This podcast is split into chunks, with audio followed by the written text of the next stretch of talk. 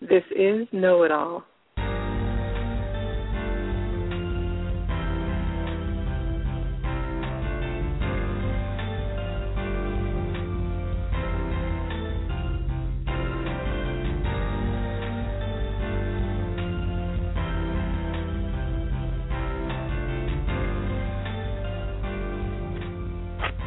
Welcome to Know It All, the ABCs of Education. Many thanks again to DC High School student Trayvon for our theme music.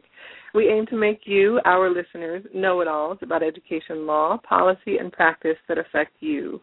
Listen live every Tuesday at 10 a.m. Eastern or at any time from your computer. I am your host, Allison R. Brown of Allison Brown Consulting, ABC. I am a civil rights attorney with a focus on equity and public education. Keep up with me on my website, at AllisonBrownConsulting.com. I am thrilled to be a Blog Talk Radio featured host. Be sure to follow Know It All at blogtalkradio.com. Today we are talking about the autism spectrum.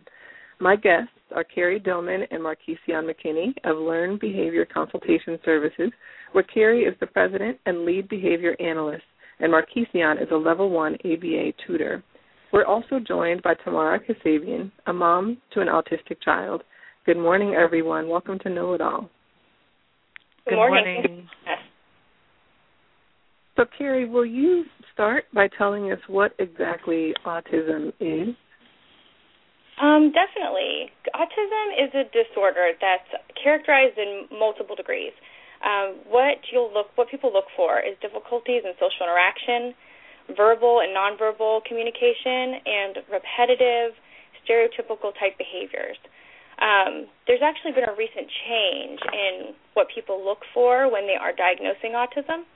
Um, there used to be separate disorders. Sometimes you'll you'll that's one thing that's really unique and challenging about um, autism is every child is so unique, and even some of the things they present with are so unique. There's these basic characteristics that you work from, but beyond that, everything is so individualized for the child's needs and for what you're looking at when you see the disorder. But there were things like Rett syndrome and childhood disintegrative disorder, pervasive developmental disorder, NOS, um, Asperger's, all of those things used to be separate diagnoses when you would look at autism, but now it's going to fall under one umbrella, under the new DSM, um, the DSM-5.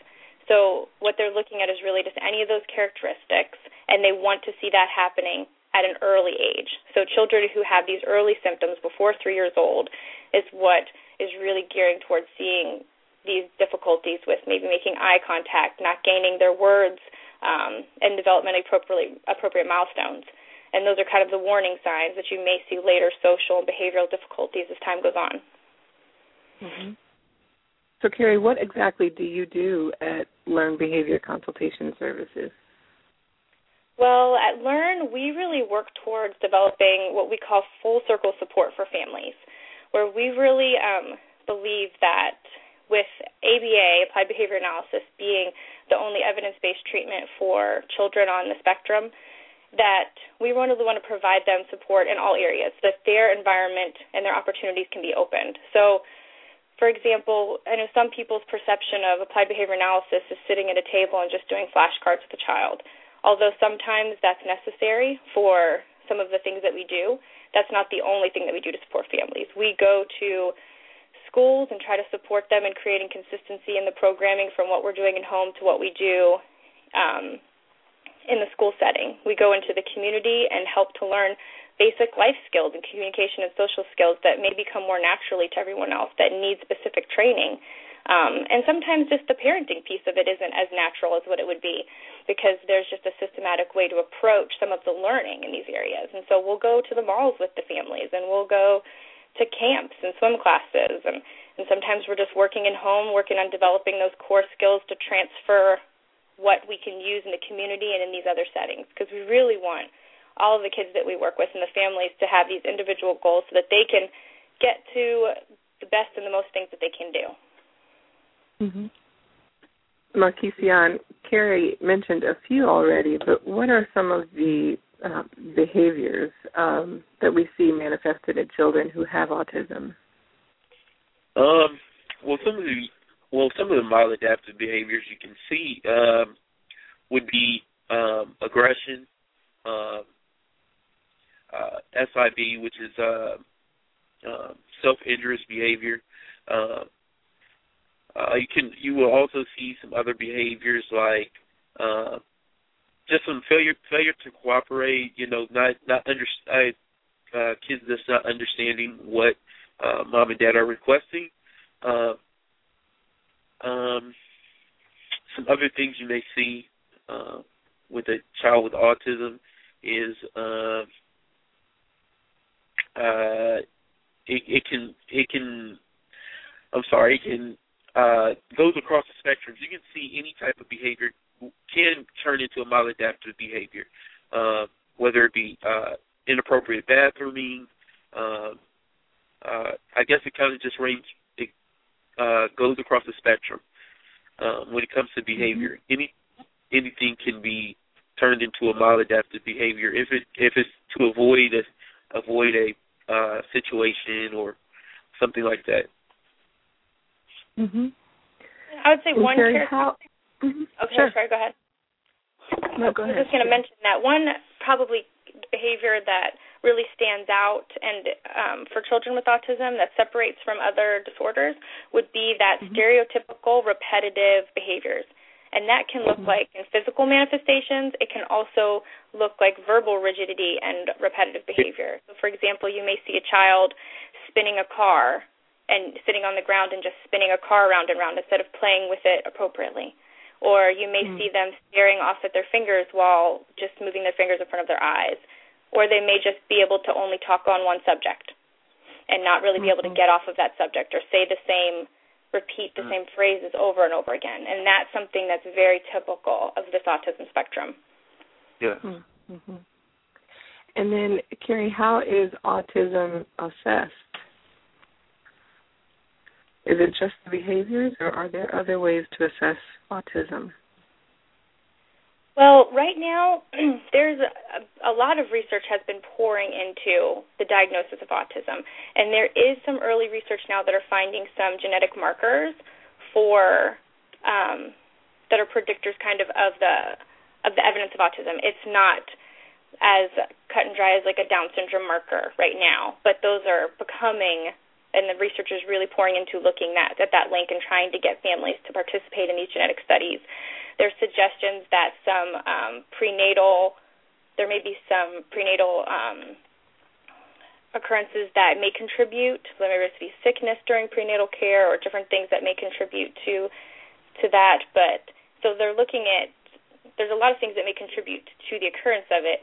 And when they're talking about diagnosis, a lot of times you want to have. Uh, I really recommend for families to try to get multiple people involved, to get mm. to go to your pediatrician and your pediatrician oftentimes is doing your developmental milestone checks if you're seeing delays and you're seeing concerns um, don't keep waiting for it to get worse before you go to see a developmental pediatrician or to seek advice of someone who a psychologist who can look further into doing some more specific um, doing the MCHAT or doing different toddler checklists that are looking for specific delays and targets because it's not every single pediatrician that specializes in being able to diagnose autism. So I'd say one of your biggest things you'll look for is delays in the milestones that you're reaching up to 36 months. And if you're seeing lots of delays and you know that you're not with a pediatrician that maybe has a specialization in there, seek one within your group mm-hmm. or seek a developmental pediatrician out and they can really help you to to target whether it's autism or if there's some other developmental delay that may be contributing. Mm-hmm.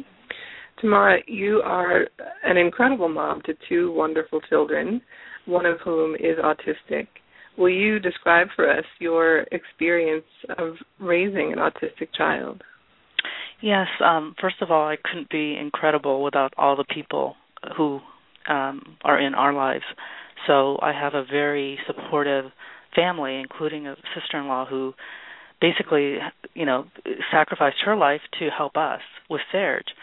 And also, the school system, as far as I'm concerned, Fairfax County is one of the best and is known for being one of the best.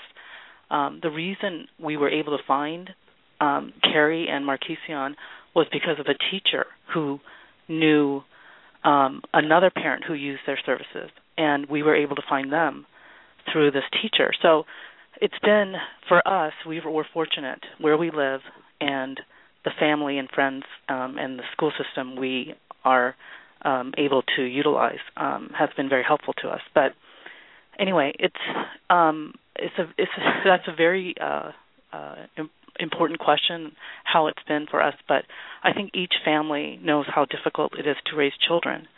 But to have a child with autism is a is very different from any other experience.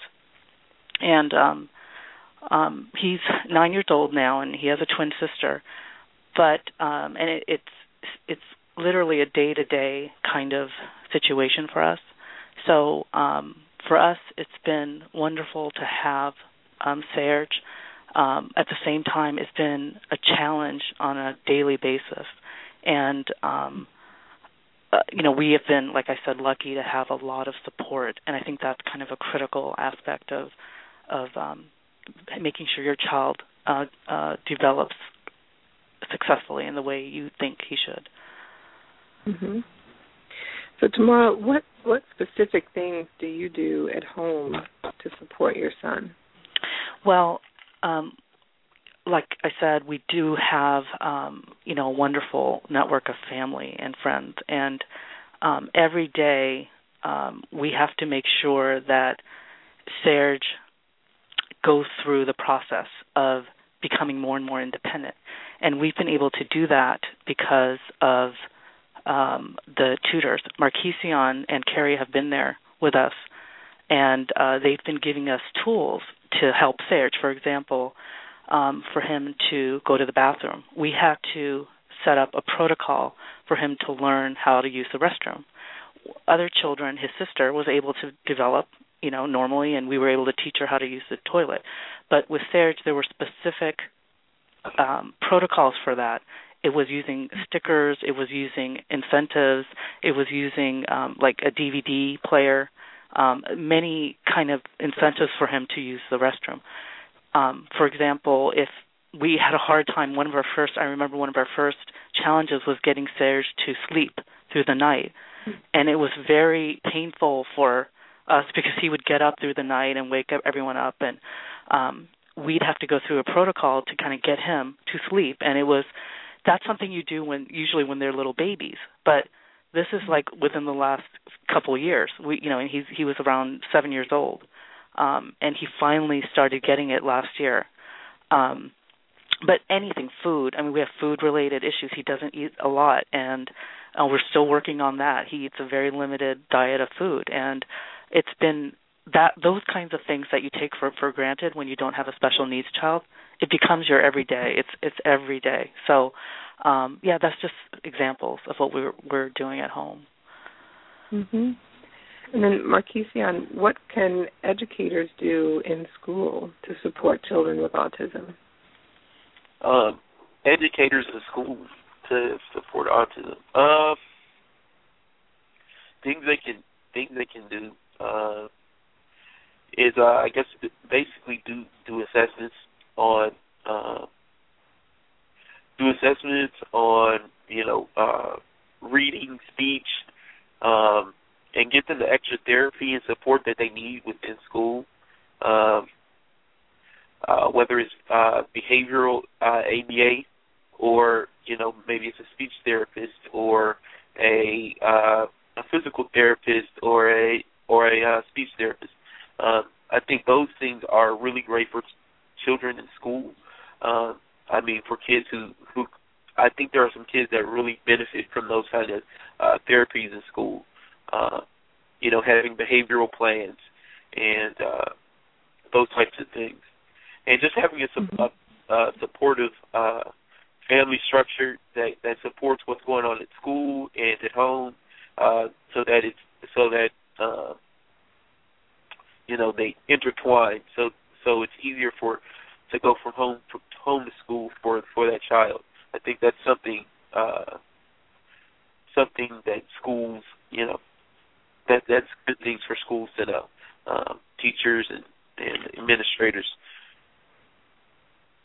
Mhm and uh, kerry do you um when you are working with families are you also helping them partner with the the teachers and and staff at this the, their children's school? Yes, we work hard to provide whatever level of support is welcomed by the school district that we um, that the child that we're working with is a part of. Um, it really varies per school district um, about their policies, but what we really we're always available to do observations, to consult and provide consistency um, with the program that we're doing. We have uh, frequent connections with many teachers and are in the classrooms really providing like dual support. We've had teachers come into our sessions and observe so that we can just really, as much as possible, create that consistency because the consistency in the programming and the structure that you create um, when trying to train these skills that aren't so naturally learned in the regular social or educational environment. Um, as much as you can create that consistency across environments, the rapid learning and is going to occur. It's going to just be so much stronger, and you're going to have more long-term effects from it.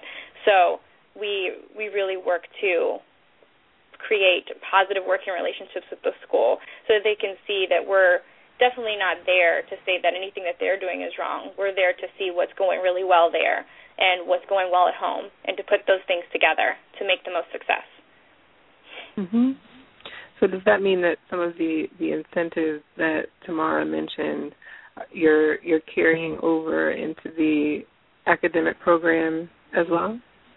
Yes, um, definitely. We do um, preference assessments to determine what the hierarchy of uh, preferences would be, what's going to be the most powerful thing to use to really motivate uh, and to create opportunities for training behaviors. And when we go in and we look at the, the difficult piece to to this scenario, sometimes can be is what we look at a lot is the function of a behavior. Why is it happening? Not just what's happening. We um, what the function of it may be in home, perhaps maybe attention, trying to get attention from somebody, may be different mm-hmm. in school. In school, it might be escaping something. So that's a good way that we mm-hmm. can often contribute is being an outside source to observe this, knowing what these high level preferences are that may they may not always have naturally just in their educational environment and show them how we can systematically put that in place to motivate those appropriate behaviors in school. Mm-hmm. And they've been really flexible and really um, we've had a lot of success with many schools incorporating and just using that collaborative piece to create consistent programming. Mhm. Tamara, you also have a daughter. You mentioned that Serge has a twin sister. Yes. What do you do to make sure that she gets the attention she needs at home? Right. Um it's yes, and they are twins, so they're the you know the same age and I I do think she her name's Gabrielle. She still struggles with her role in the family because um we do spend so much time with Serge and then she sees um, you know, that we take him places where he needs additional help or the tutors come, you know, Markeycion comes and Kerry comes over and they're working with Serge. So she sees the attention and she's still young where she kind of doesn't understand, you know, why he needs so much help.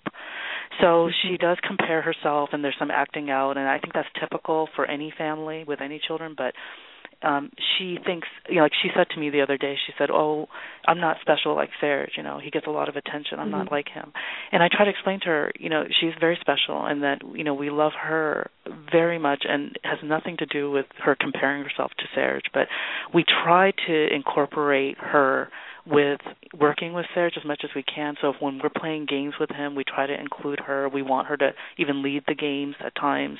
Um, we just want them to enjoy each other as brother and sister and and not mm-hmm. and kind of forget about the rest of it.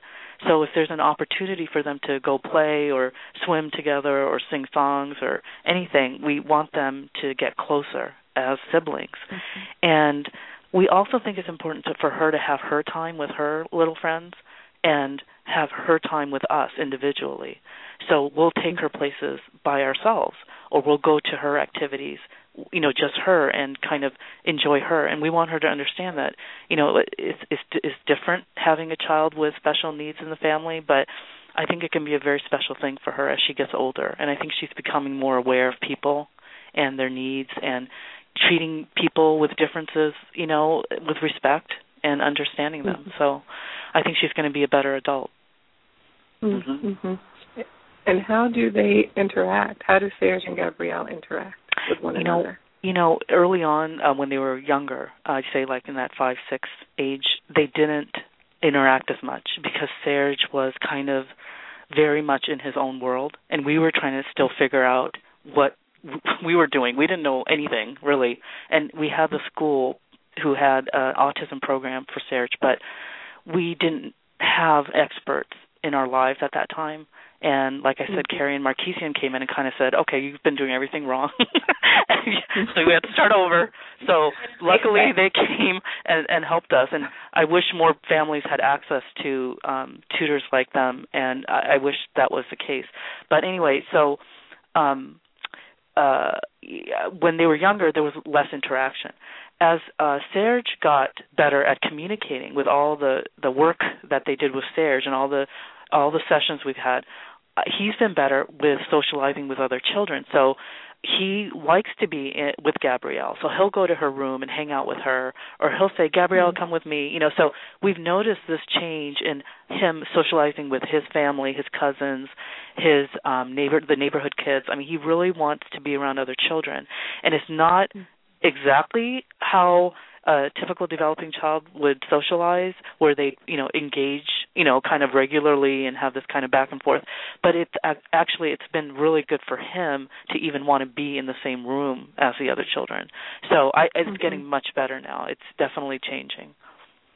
Mhm and Markeycion as a great as well to to be um an advocate for herself and for her brother whenever we come into the to the house to help. I mean, there's been multiple times that she's come to me and said, "Miss Kerry, can I talk to you about something?" And I'll tell her, "Sure. What do you need to what do you what do you want to talk about?" And she'll tell me like, "Sometimes this happens with Serge, or sometimes I have trouble when this mm-hmm. happens, or I really want him to be able to learn this." And so it's been I think that Tamara and Hagop have done an amazing job helping her to see that she really is a part of like it's a family team and that she really wants to contribute and see him successful and create that relationship with him because she seeks us out to see how to help build make progress in areas that maybe she doesn't know how to help with her brother. Mhm. Mhm. Uh, Markeycion, as a as a behavioral tutor, are there things that you share with families about how to really cultivate this um, this sense of ownership of the family and the sense of belonging within the family for siblings of autistic children? Yes, yes, definitely. Uh, I think with my experience that I, the little experience that I've had, uh, uh, I think, I think what what learn helps to helps to do is to to really it's a it's a uh, you know it's a circle. So we want to involve the the family uh, the family. I think one of the big I think one of the big things when you start a program uh, uh, like like Learn and you start with us is um, that the family doesn't necessarily understand all the work that it may take to uh, that's going to take everyone. You know, it takes it takes sisters, it takes brothers, it takes moms, it takes dads, it takes us uh, to help to get you know the child where where you want them to be or to to improve on whether it's uh, uh, small small behaviors or or large behaviors or or um, just just social behaviors, um, just social uh, interactions with people. So um, I think that's one thing we do we we help families to understand that it it takes more than just uh, and it's not just us. Uh, I think Tamara Tamara and uh, the Kassabians have done a great job with with uh, with helping to to get the Serge to the to the point he has and improve improve. Uh, it just it just isn't learned. It's it's it's about the family. It's about all the all the it's about the family, the, the school, the teacher, everybody interacting together uh, and becoming basically one to to um, to improve to help Serge. Mm-hmm. Uh, I think with yeah, that's that's that's basically it. Mhm. Kerry, I I feel like um and I'm remembering a case that I had when I was an attorney at the Department of Justice, um an autistic child who um was going to school. He was not um, able to communicate verbally. So mm-hmm. um, his his his parents had worked out an arrangement with the school, and um, you know he was in I think third grade um, at the time, and um, his mother reluctantly would drop him off and leave him at school every day. Um, and it turns out that he was um, having tantrums during the day. Uh, and so the school, not knowing what to do, would put him by himself, would isolate him in the school cafeteria in a kind of uh, crudely constructed box um, where he'd have to spend the day. And his mother found this out on a on a surprise visit that she did to the school, and there was a lawsuit after that. Um, but I I think autism is one of the most misunderstood uh, disabilities, and that there is this stigma that comes with it. Um, is it is that true? Have have you seen that too? And then is it undiagnosed because of that stigma? Does it go undiagnosed uh, in large numbers? Do you what what kind of stigma you, are you referring to?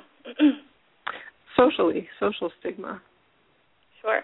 Um, I think that there's probably I, I imagine there's a lot of contributing factors to sometimes the diagnosis not a diagnosis not being in place for for a child with autism. I'm, I think sometimes there is uh, I really do feel that you're right on target. That there sometimes is a misunderstanding, and people sometimes have a fear of their child being diagnosed with autism, or even maybe making the suggestion to a family or saying like we may want to look into this a little more, because this um, there's just now a, a wealth of adults that are transitioning into getting to a place of needing services, and this is kind of unfamiliar territory um, for clinicians and for the community. And so I think a lot of families just don't know what that label will mean for the long term.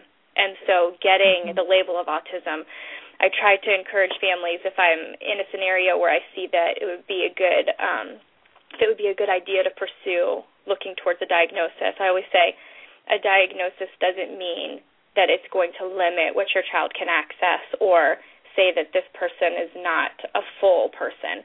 What it's going to do is it's going to give them access to so much more support to help them get to everything that they can do. And I think that that's a hard road to walk, and I think Tamara could probably speak to that a little bit of what it's like in that process. But there is this stigma that I think also just comes from people who don't understand what's going on. For example, if you see a child who you give something to and maybe they don't say thank you or they don't respond as you would expect to, the assumption is sometimes would be that child is rude or is not appreciative or unthankful. Perhaps they don't have words yet. And maybe the grunt or the gesture that they gave you is a huge accomplishment in a way that they can move. So I think more people understanding and knowing that there is a large amount of variance in what children with autism will present with, and that it is so strongly encouraged for people to look for board certified behavior analysts to support a team uh, with efforts because there's a lot, unfortunately, a lot of um, people who aren't certified who mm-hmm. will provide and give false um, information to families saying that they can do what is considered now evidence-based treatment for this um, for autism, and I think that that can also contribute to the stigma because there's just uh, a misunderstanding even to this point now of what is best when you see this, when you get this diagnosis, and what it will look like when you have it, and what the future holds. Mm-hmm. Tamara, will you talk a little about that initial diagnosis? What was that like for you and your yes. family? Yeah, he was very, he was pretty young. Um we noticed that and luckily we had a twin sister who was developing um I don't want to say normally, but you know, on the typical milestones um for a baby and we noticed around that 18 month time that he wasn't talking um, like she was. And we went to the pediatrician, and he kind of said, no, boys develop later, but he did give us a referral to a specialist. And then we eventually kind of determined that it was he could have had we didn't know for sure what it was but they didn't know how to diagnose it but they called it pervasive de- developmental disorder or something like that and um and we kind of knew we were scared we were like okay he could have autism at first I have to be honest, I I didn't want to label him with anything. I didn't want to call him, you know, a child with autism or autistic. Um I was very nervous about it. I had no experience in this. I didn't know any any parents who had a child with autism or maybe I just I didn't know the child had autism. I didn't know anything about it. So at first I was very skeptical and it it took a little while for me and my husband to decide, you know, we're just going to, you know, like Kerry said, um, get all the services that we can get and label him whatever you want to call him, but we're going to get him help. It was it took a while, but we realized pretty early on if we need to get him help, we're going to have to get him help and whatever it takes, you know, we have to do. It just took a while for us mentally to just embrace it and not be embarrassed and not be uh feel anything bad or negative about it.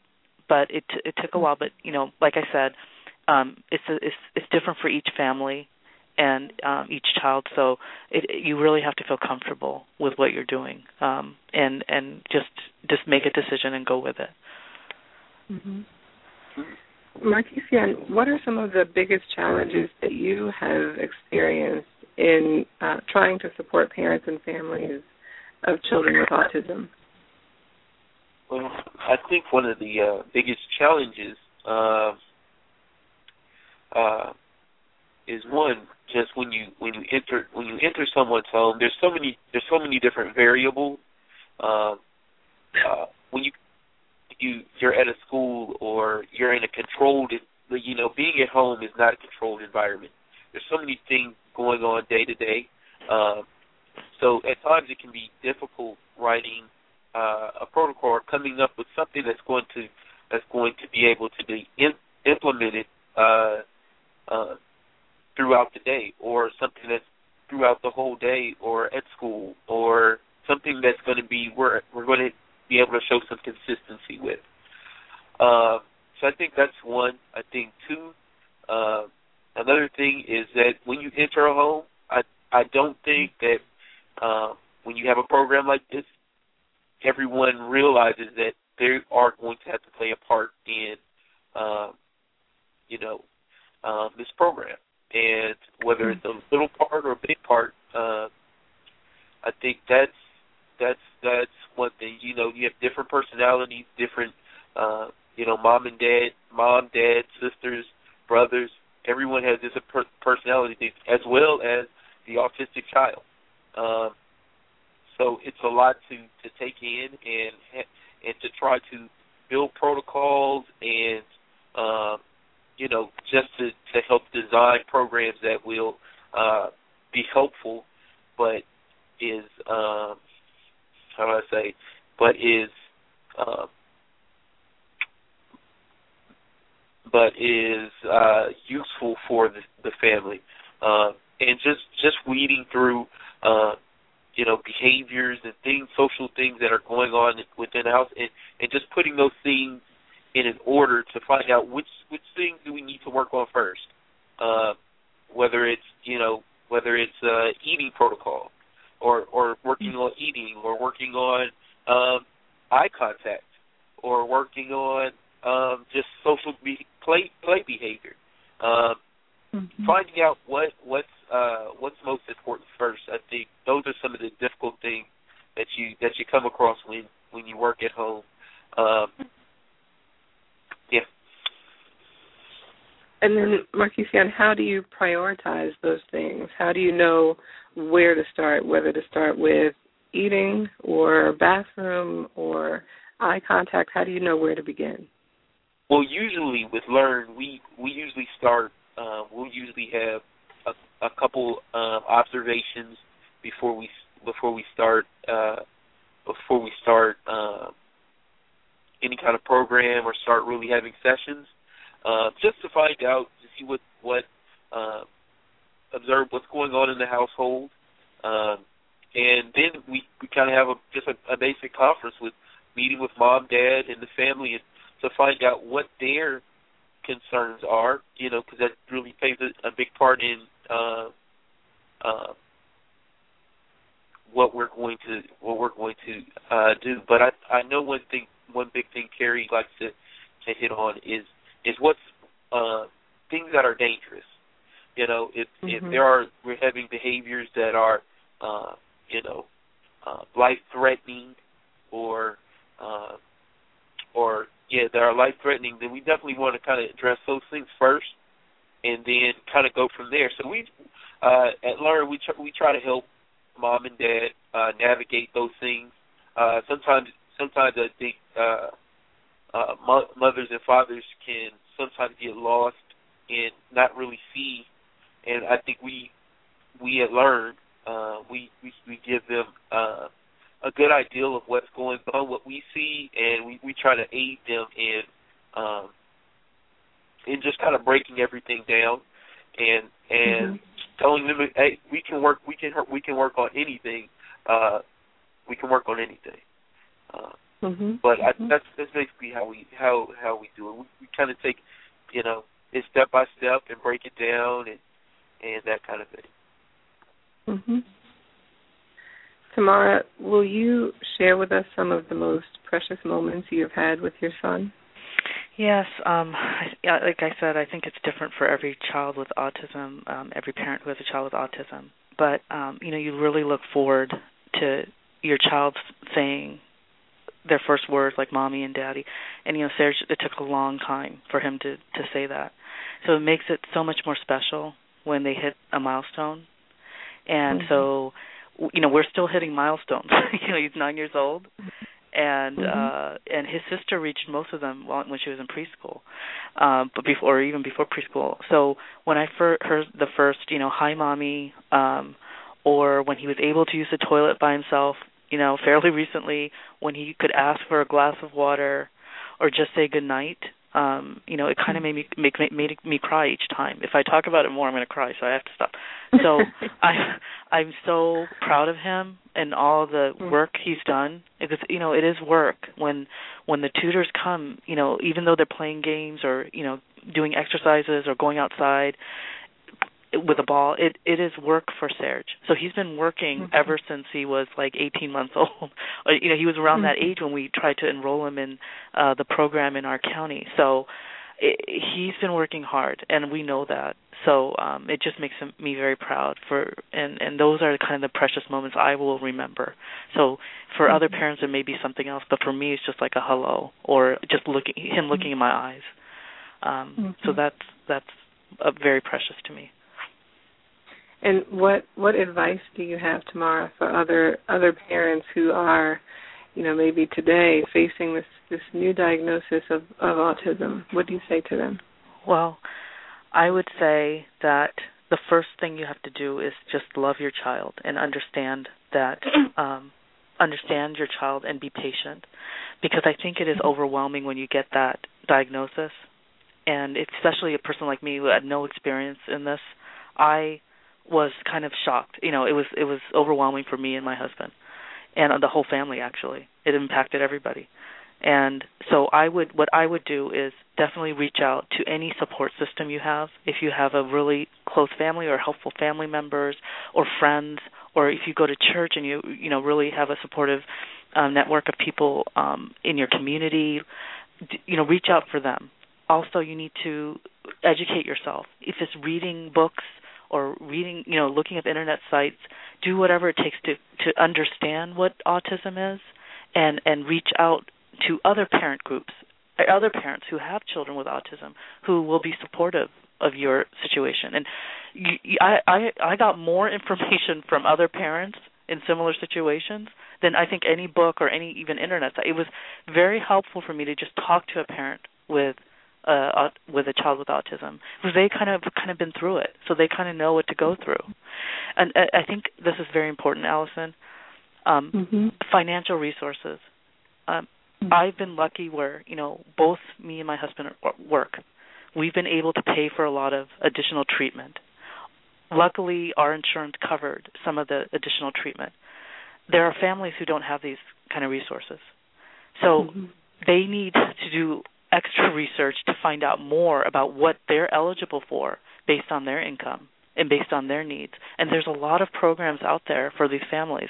It's a matter of it takes a lot of time and effort, but it's you really have to to you really have to just take time and look for programs out there to help your child. They're out there. It's just a matter of getting these services for your child and um, you may not be able to do everything, but there are people and groups out there, nonprofit groups, that will help you. So mm-hmm. definitely pursue that. Mm-hmm. Kerry, any any parting words for parents or educators who might be listening? Um, I guess one of the biggest pieces that I think Tamara really um, gave some wise words and advice to families. Um, I would say definitely educate yourselves. I um, a strong I'm a strong supporter of Autism Speaks. Uh, I think they have a lot of good resources and a lot of good information for families who are new to um, to a diagnosis to get some information because I would warn families that there's a lot of inaccurate information out there and false um, kind of sometimes areas and services that are looking more for profit than for help. Really um, work towards getting evidence-based treatment for your child, things that are proven to show substantial changes in children with disabilities, and that right now is applied behavior analysis, working with a board certified behavior analyst, not just someone who claims to be ABA trained, um, making sure that those people are going to fall under ethical standards and guidelines that are going to um, really guide their practice for you and and find a group that's a good match for your family. Not every clinician is going to be a great match, and and to keep doing the hard work because it is hard work. Um, but the benefits that you can reap from the time that you put into it are going to make lifelong changes for your child, and that a team that supports you that is able to meet your family where they're at and walk you through the difficult times and kind of work through the struggles that you have is going to make the journey of really supporting your child with autism a little lighter because you're able to share the load and that everybody's strengths can contribute to one another to give an immense amount of opportunity for your child. And so I think that's my biggest encouragement is to work towards people to not try not to get distracted by some of these um, treatments that could be just really um, inaccurate for families and to go mm-hmm. to valuable sources to be able to get good services. Mm-hmm. Kerry Dillman is President and Lead Behavior Analyst at Learn Behavior Consultation Services. Markeycion McKinney, ABA tutor there. You can find them at learnbehaviorconsult.com. Tamara Kassabian is mom to an autistic child. Thank you all for joining me this morning. Thank, Thank you. you. Thank you. You are now officially certified know-it-alls about the autism about autism in children. Remember to follow Know It All, the ABCs of Education on Blog Talk Radio. My website is AllisonBrownConsulting.com. Follow me at Allison R. Brown on Twitter and find ABC on Facebook. Thank you for listening. Have a wonderful week.